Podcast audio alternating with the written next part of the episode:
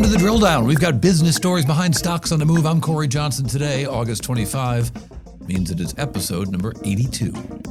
Well, just ahead as COVID cripples Vietnam, one U.S. retailer trying to find other ways to get stuff to sell.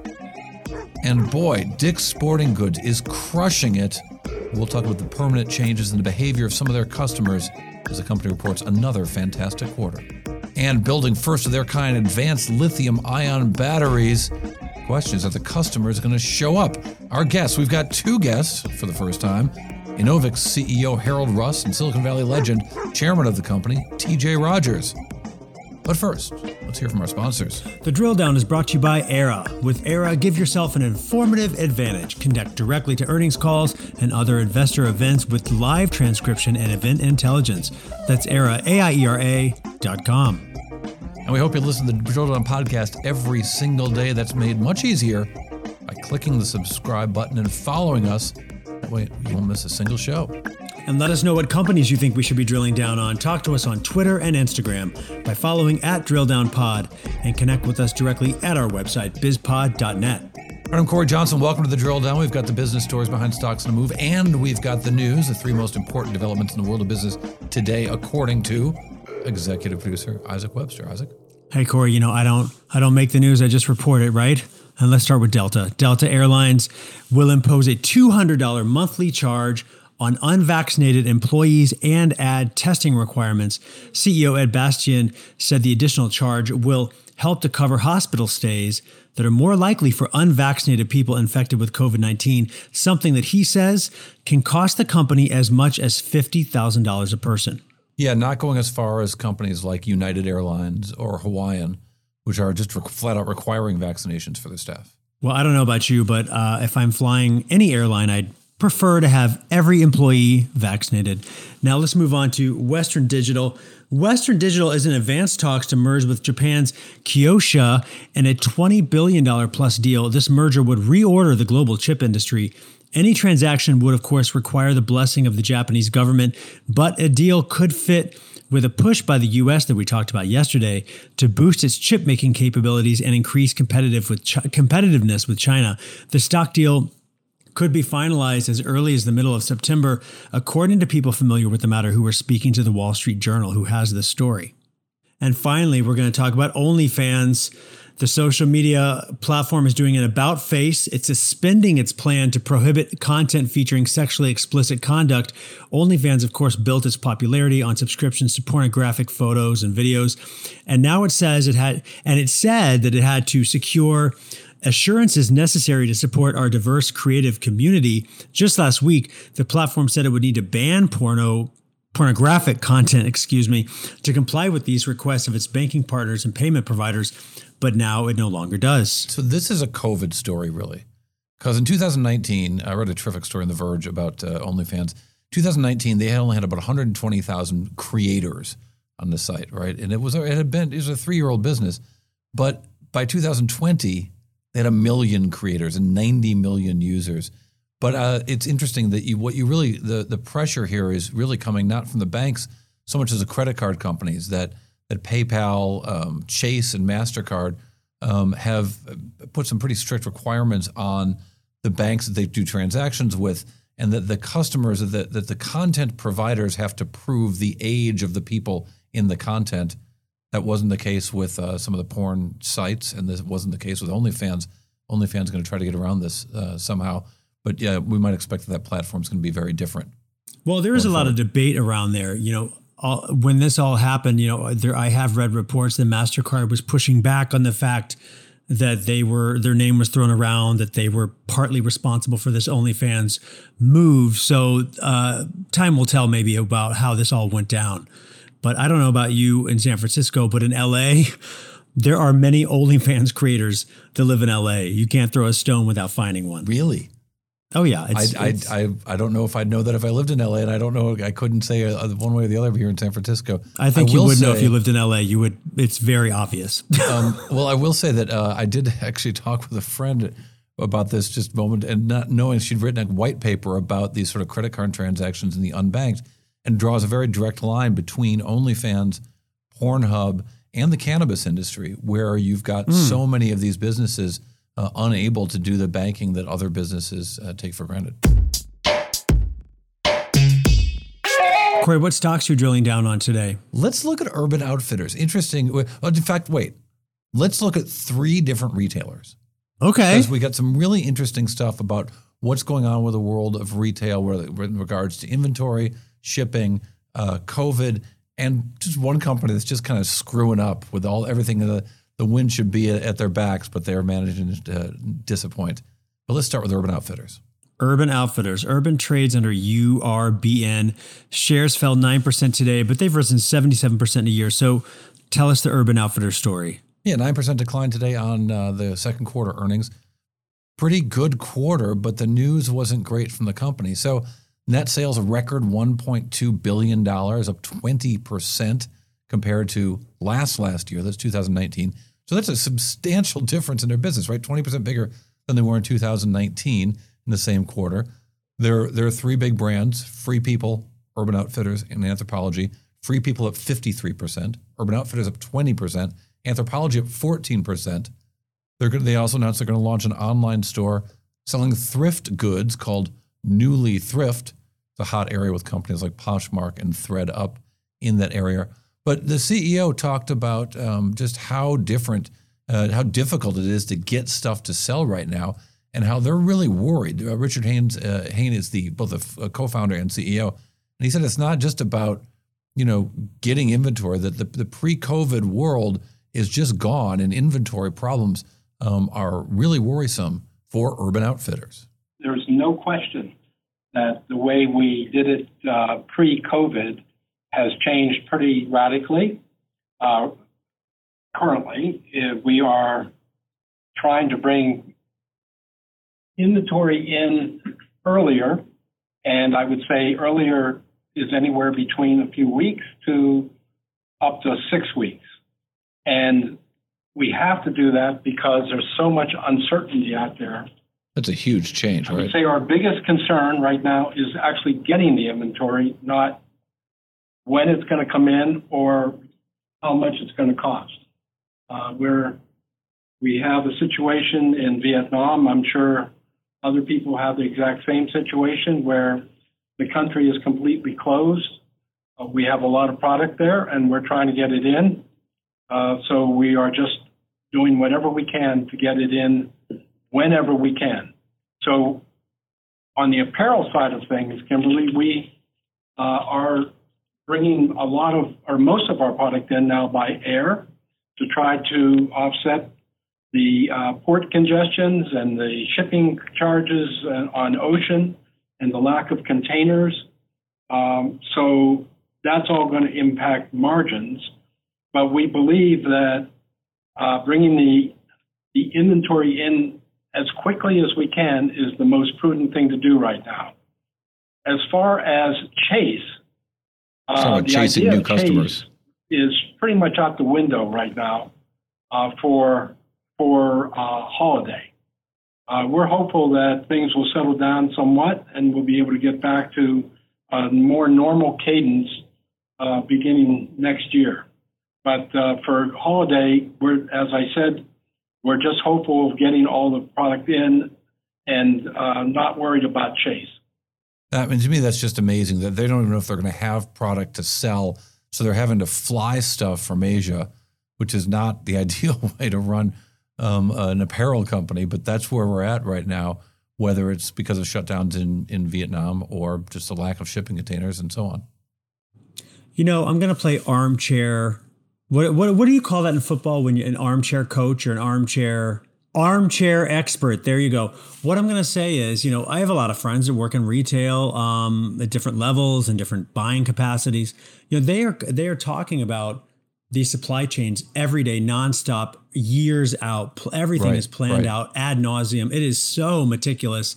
So the idea to me, as an armchair expert, not I should say armchair non-expert, is that they have they weren't prepared for this and they didn't see this problem coming down the pipe from Vietnam, that's a big red flag to me. Well, I, I mean, I I'm going to give more of a break, and you know, I'm not inclined to do that generally, but I think that And as you'll hear from some of these other companies, that, that they are not alone in, in in having this surprise hit them. And you know, the container cost. How many? Remember we talked to Hamid from uh, Starbelt Carriers, who told us that the cost of a container has gone from under a thousand yeah. bucks to to twenty five thousand bucks. I mean, just you know, we're we're in a very different world right now. That is true.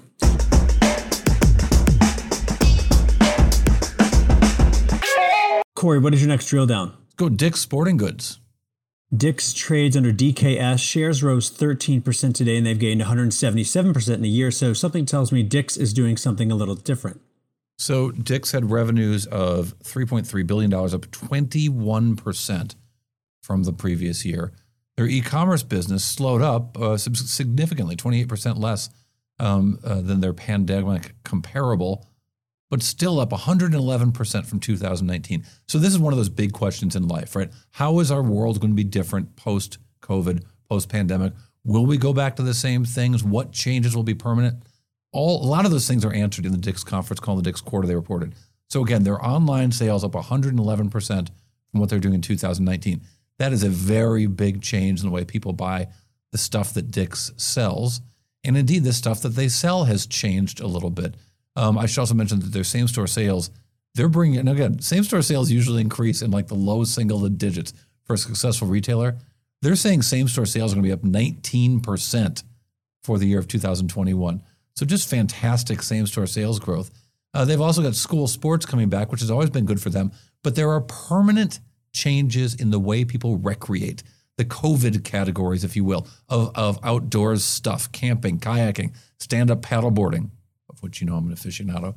Those things have were strong in the pandemic and they're staying strong. People have discovered these activities and events and sports, and they're sticking with those COVID categories even as they return to the other more traditional sports uh, that they've played for a long time that Dick's has enjoyed selling them sneakers and other gear for. Uh, yes, we are looking at all of what you would maybe call the COVID categories, the surging COVID categories, and they have re-baselined for all intents and purposes. They are significantly higher than 2019. And so while there's some ups and downs in, um, you know, looking versus some peaks and valleys last year, overall, the consumer demand for those categories has stayed really, really strong. And then at the same time, team sports have come back in mass and back to school has started off strong, as Lee mentioned. So it really is, um, it's just, we are at a different level than, than we were prior to the pandemic. So I think that that was CEO, uh, the CEO of Dick's, uh, Lauren Hobart. Um, just a terrific quarter from this company, and again, really seeing that the world today is different than it was in 2019, and they expect that that will continue.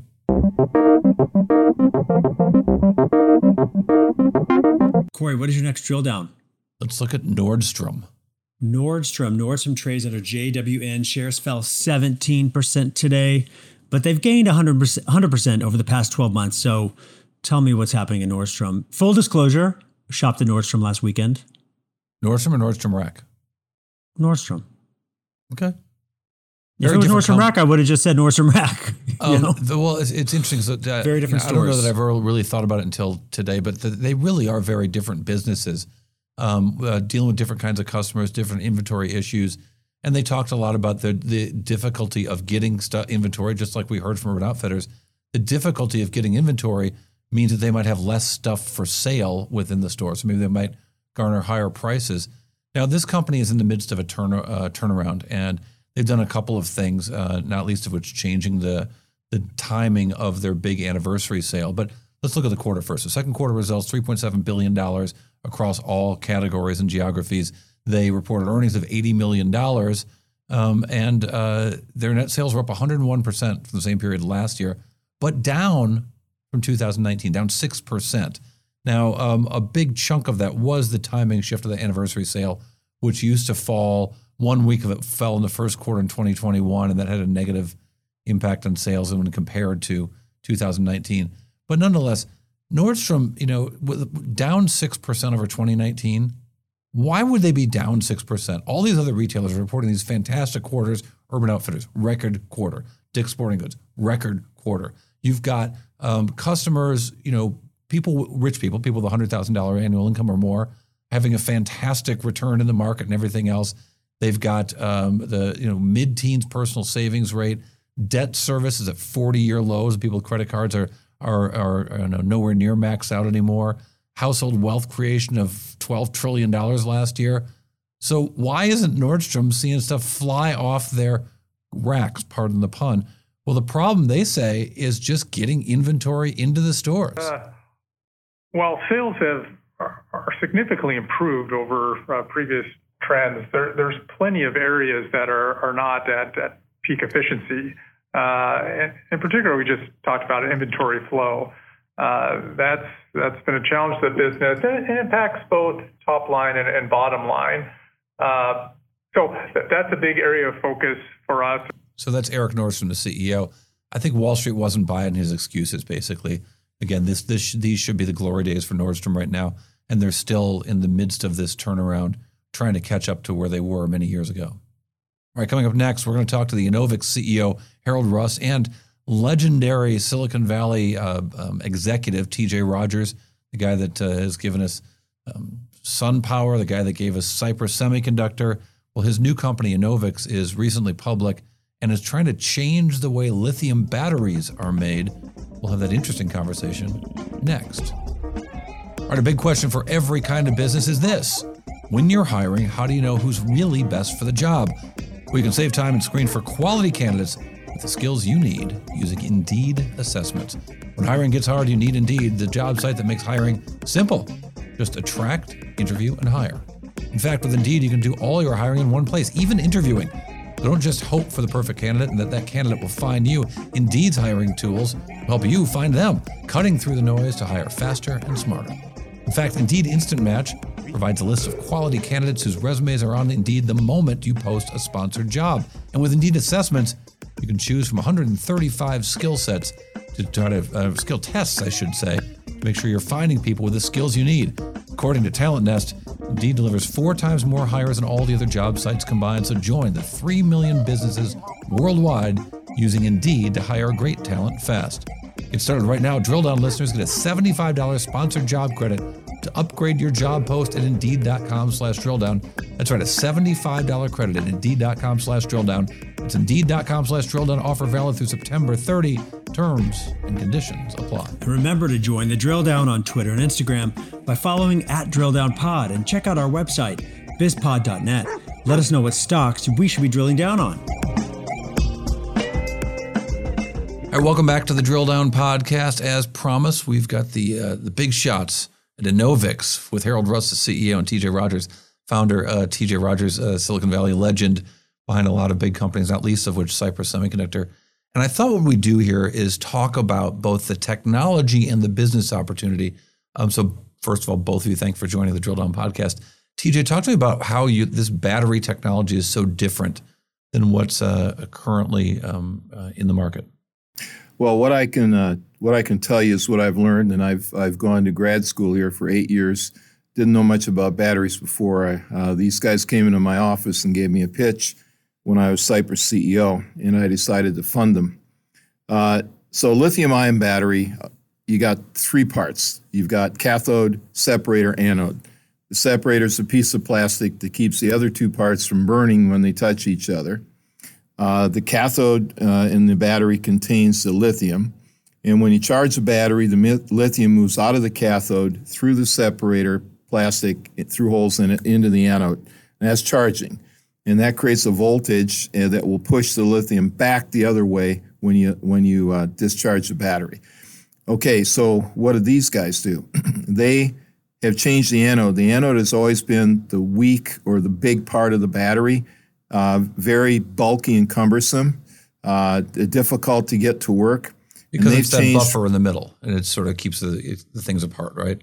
No, the buffer in the middle is a very thin piece of plastic. The anode is the place where the lithium goes when you charge a battery the first time. Okay. And it's it's too big. It, by analogy, it's like having a hotel and you put one person lithium ion in each room. So if you look at a hotel, there's not many people in it and they're very far spread apart, and the hotel is huge.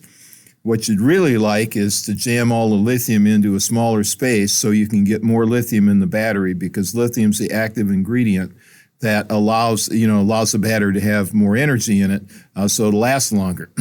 so they've changed from graphite, which is carbon, a form of carbon, into silicon. And it turns out silicon, just on a chemical basis, about nine times more effective than graphite in packing uh, lithium into it and holding it. And that's the big deal. The, the eight years and the uh, hundred plus million bucks was because uh, it's hard to get silicon to work. There's reasons they didn't use it in the original battery in 1991. And it took uh, a lot of really high tech work here to get uh, silicon to work. That, that's the the big part of the story why their batteries got more energy than anything else around. And uh, in terms of the silicon, does it have to be so highly complex um, in, in, the same way that a semiconductor is made to be so complex? No, the silicon problem in a battery is uh, low tech. It swells up and explodes the battery. Literally, I'm not exaggerating. And and the deal is that you have to construct this is more mechanical engineering than chemical engineering. Yeah. You have to construct a battery that will allow for the expansion and contraction of the silicon while maintaining a higher safety level uh, than the typical li- lithium ion battery. And, and those are the engineering, primarily mechanical engineering things I've been learning about here uh, for eight years. Fascinating. So, so Harrold, let me turn to you then. So you, so we'll accept on face value that this technology works and is safe and can be used in some way. How do you start to figure out what markets to go after? Yeah, so you know, even in the early days when we started the company, we decided to target consumer electronics as a starting point. So that's everything from wearables, cell phones, laptops, you know, our augmented reality. Um, that's been our target market from day one. Why? Um, uh, you know, the reason is that um, if you look at the history of battery innovation, um, it's really been all materials driven, and the rate of improvement has been super anemic. It's been yeah. about a little over 4% a year. And we're offering um, roughly a five year advantage. So if you kind of look at the industry where it's going to go, we're five years ahead. And if you look at those markets I mentioned, um, they're dying for energy density, right? I mean, these are the devices we use every day. And for 20 plus years, the people that make those devices have been throttled by a very slow growth in battery performance. Sure. If you can deliver something significantly better, it's going to enable the next set of devices, features, functionalities, products that just quite honestly can't exist, right? So it's it really has a huge lever on what these devices will do for us going forward. Um, and there's a lot of value there, right? Uh, and and typically in these devices, the battery is a small fraction of the total device cost, and so you can actually make very good uh, profit, you know, in that space yeah. because the battery is pretty cheap to start. And if you make it much better, you can charge more. Quite simply. Well, and you know, over the years we would take apart every time the new iPhone would come out. I'd I'd, I'd, get, I'd buy one and then rip it apart for a TV show I'd, I'd used to do, in part because just the the gore of seeing this coveted device get destroyed in front of the viewer was fun for me to do. But also, you saw things change inside the phone. And one of the things you saw was the battery got bigger and bigger and bigger just to take up so much space. So it could do so much more every time around. I would imagine that what this does would also free up some space if the performance is that much higher inside of a, a consumer electronics device. Yeah, so I think you'll see one of two things happen. One is you'll use the advantage to maybe make slimmer devices, right? Because the battery doesn't have to be as big, maybe. The second thing is you'll use it for a bunch of new features which they just don't have the power budget for today, right? True 5G or you know uh, location GPS on all the time. They're unlikely to use it to give you more talk time on your phone because actually they don't really care about that. What they care about is giving you a new set of features that make you want to buy the device and have more services you're going to pay for, right? That's really the leverage of a better battery. Yeah, I don't believe my children even know that the phone can be used to talk. It's only used for TikTok and text messages and yes. what are we having for dinner?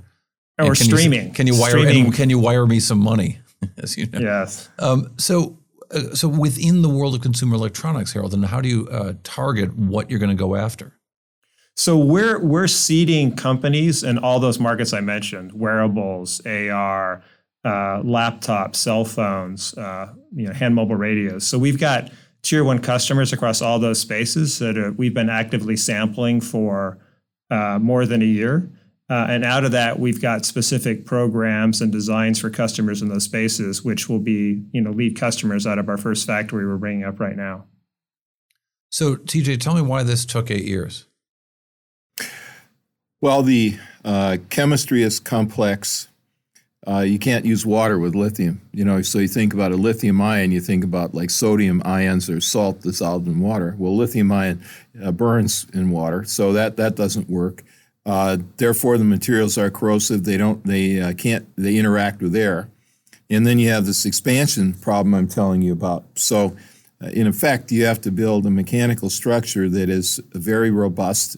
In our case, that meant uh, stainless steel casing uh, uh, to to hold the thing perfectly in alignment, and then to make a much more precise machined battery. Where if you go look at a cross section of a typical uh, battery, uh, in, even in a cell phone, you cut it in half, you'll see big, big holes, gaps where there's uh, nothing. And so by packing things in micron tight, uh, as opposed to 20 or 30 micron tight, uh, we get more stuff in a, in a form factor, fill everything up, and, and contain it in the geometry we've got to control. That's why I said this is more a lot of a, chem- a mechanical engineering feat. The chemistry is known, uh, but making that chemistry work in a practical device is safe, that you can drop off a second story and not worry about it, that was the hard part. And and in terms of you know obviously the the big in in the future the thing that everyone's talking about and looking towards is, is the use of lithium batteries in electric vehicles and and how how big and and of a market that might ultimately be. Is that something you imagine when you look at what this could do? Yeah, I would say it's more than imagine. I think that's that that's our plan, right? We consciously decided to start in the consumer electronics space because um, you know it's a it's a market that will pay a premium for a product. It's a it's by 2025 we believe about a 13 billion dollar market, so it's large. And you know, quite honestly, we think starting with an EV battery is a really tough place to start, right? You need to have a gigafactory, you know, massive amount of money. It's a tough place to learn and we we thought it would be better to become a great battery manufacturer in the consumer space and then use that as a stepping stone to the EV space. And we've got a number of programs started in the EV space, and we're we're sampling to customers. Uh, and, and our plan is that by 2025 we'll we will be in that market as well. Now, TJ, I want to ask you. You know, you've you've not just Cypress Semiconductor, which you've you know uh, obviously created out of out of uh, thin air, but uh, SunPower, uh, Enphase, companies you were involved in very early in the solar world uh, also which of course is a direct connection to silicon still. Um, I wonder when it comes to sort of company formation and the creation of this company, what have you done better that you wish you'd done the first time around or done differently that was possible here that wasn't possible in the, in the past? Uh, I screw up less here than I did in the past. See, the benefit, what I bring to this company is, is uh, I'm a technologist and I, I automatically blend technology and business in my head when I'm thinking. But after running Cypress, starting Cypress and running it for 34 years, you can only imagine uh, I've watched every mistake a high tech company can make, fixed it, and kept on. Otherwise, it wouldn't have been there for 34 years. So, what I bring to the party is uh, a, a mental Rolodex of all the things that, that you should avoid a shorter path, uh, a sa- shorter, safer path through the financial minefields, for example. Uh, I went and helped the company by raising a SPAC uh, yeah. to take them public. So we short circuited we short circuited the, the IPO process, which would have added at least another year under their getting money. And the other benefit of SPACs, I, there are downsides to SPACs, but the other benefit is you can raise a lot of money. So they got 385 million bucks. So instead of getting 10, 20, 30 million dollars at a time out of uh, venture, uh, which I did also before that, uh, we, we gave them the money they need so they can go work on their on their batteries and not have to think about you know going out and raising more funding all the time. The the longer runway, obviously, a, a helpful thing with a startup. Yes, uh, and and and now again, that doesn't that doesn't let them off the hook on making milestones and turning into a real company. It just gives them an extra 18 months to two years where the uh, people that invested in them have have agreed to the fact that, that we want to invest earlier at a lower price so we can we can give them the money to do what we want them to do because we're behind this modern this uh, battery revolution that's going on. It does seem that from the company management side of things, the hard thing with doing a SPAC would be to keep your public um, uh, uh, expectations or your public predictions of what the company is going to do to hold them back a little bit and not get crazy with it because obviously, you could raise more money if you promise you're going to do a lot of things that you may do and, and don't know for certain you're going to do. But the disappointment can really come to bite you um, uh, on the back end. Okay, well, you you politely said, I think some companies that are SPAC public may overpromise and get in trouble. Well, we've seen so, them blow up already, including in the EV space, right? We've seen some companies, yeah, yeah. and some of them were just completely full of shit from the beginning. Well, what what I did more than trying to make the promises, they had to make their own promises. Uh, I, I, I read their promises literally a dozen times. I made them sign their promises and I signed them, but the promises they made are their own.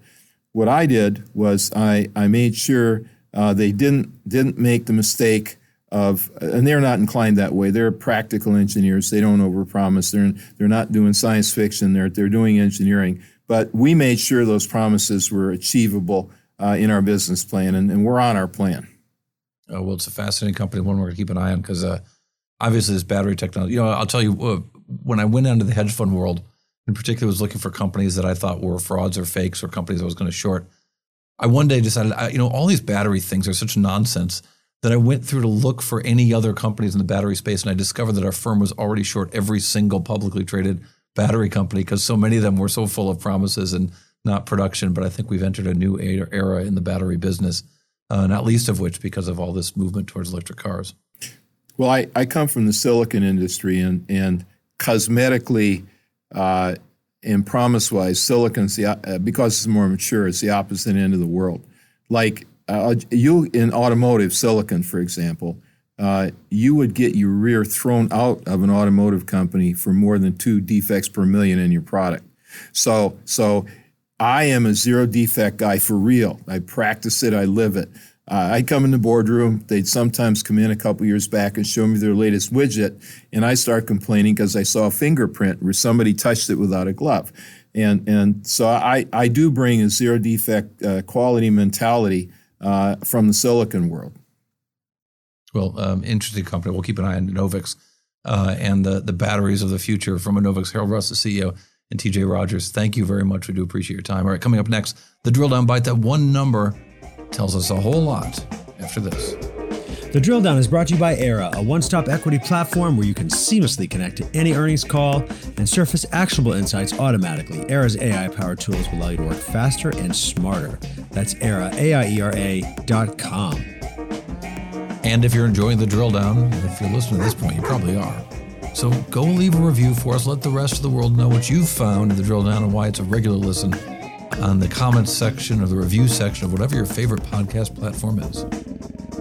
And let us know what companies you think we should be drilling down on. Talk to us on Twitter and Instagram by following at DrillDownPod and connect with us directly at our website, bizpod.net. All right, we've got the drill down bite, that one number that means a whole lot about Enovix. Uh, Isaac, their revenues are that number, the trailing revenues for this company, zero. That's right, zero. They've sold absolutely nothing ever. So it's important to know well, about what this do company. you know? Yeah. This is a developing technology right. uh, that they have high hopes for, and they've got some. Uh, uh, they're hinting at some deals that are on the way. They could talk about how this technology could be great someday, but at this point, it's one a big fat zero for revenues. We wish them a lot of luck, but they got nothing yet. I love hope. Don't you love hope? No. I don't either. All right, I'm Cory Johnson. That cynic you hear is Cory Johnson. The other cynic is Isaac Webster, our executive producer. Luckily, yeah. Ben Wilson, our editor extraordinaire, is no cynic at all. No, He's not a true at all. believer with a heart of gold. All right, the Drill Down's a production of the Business Podcast Network.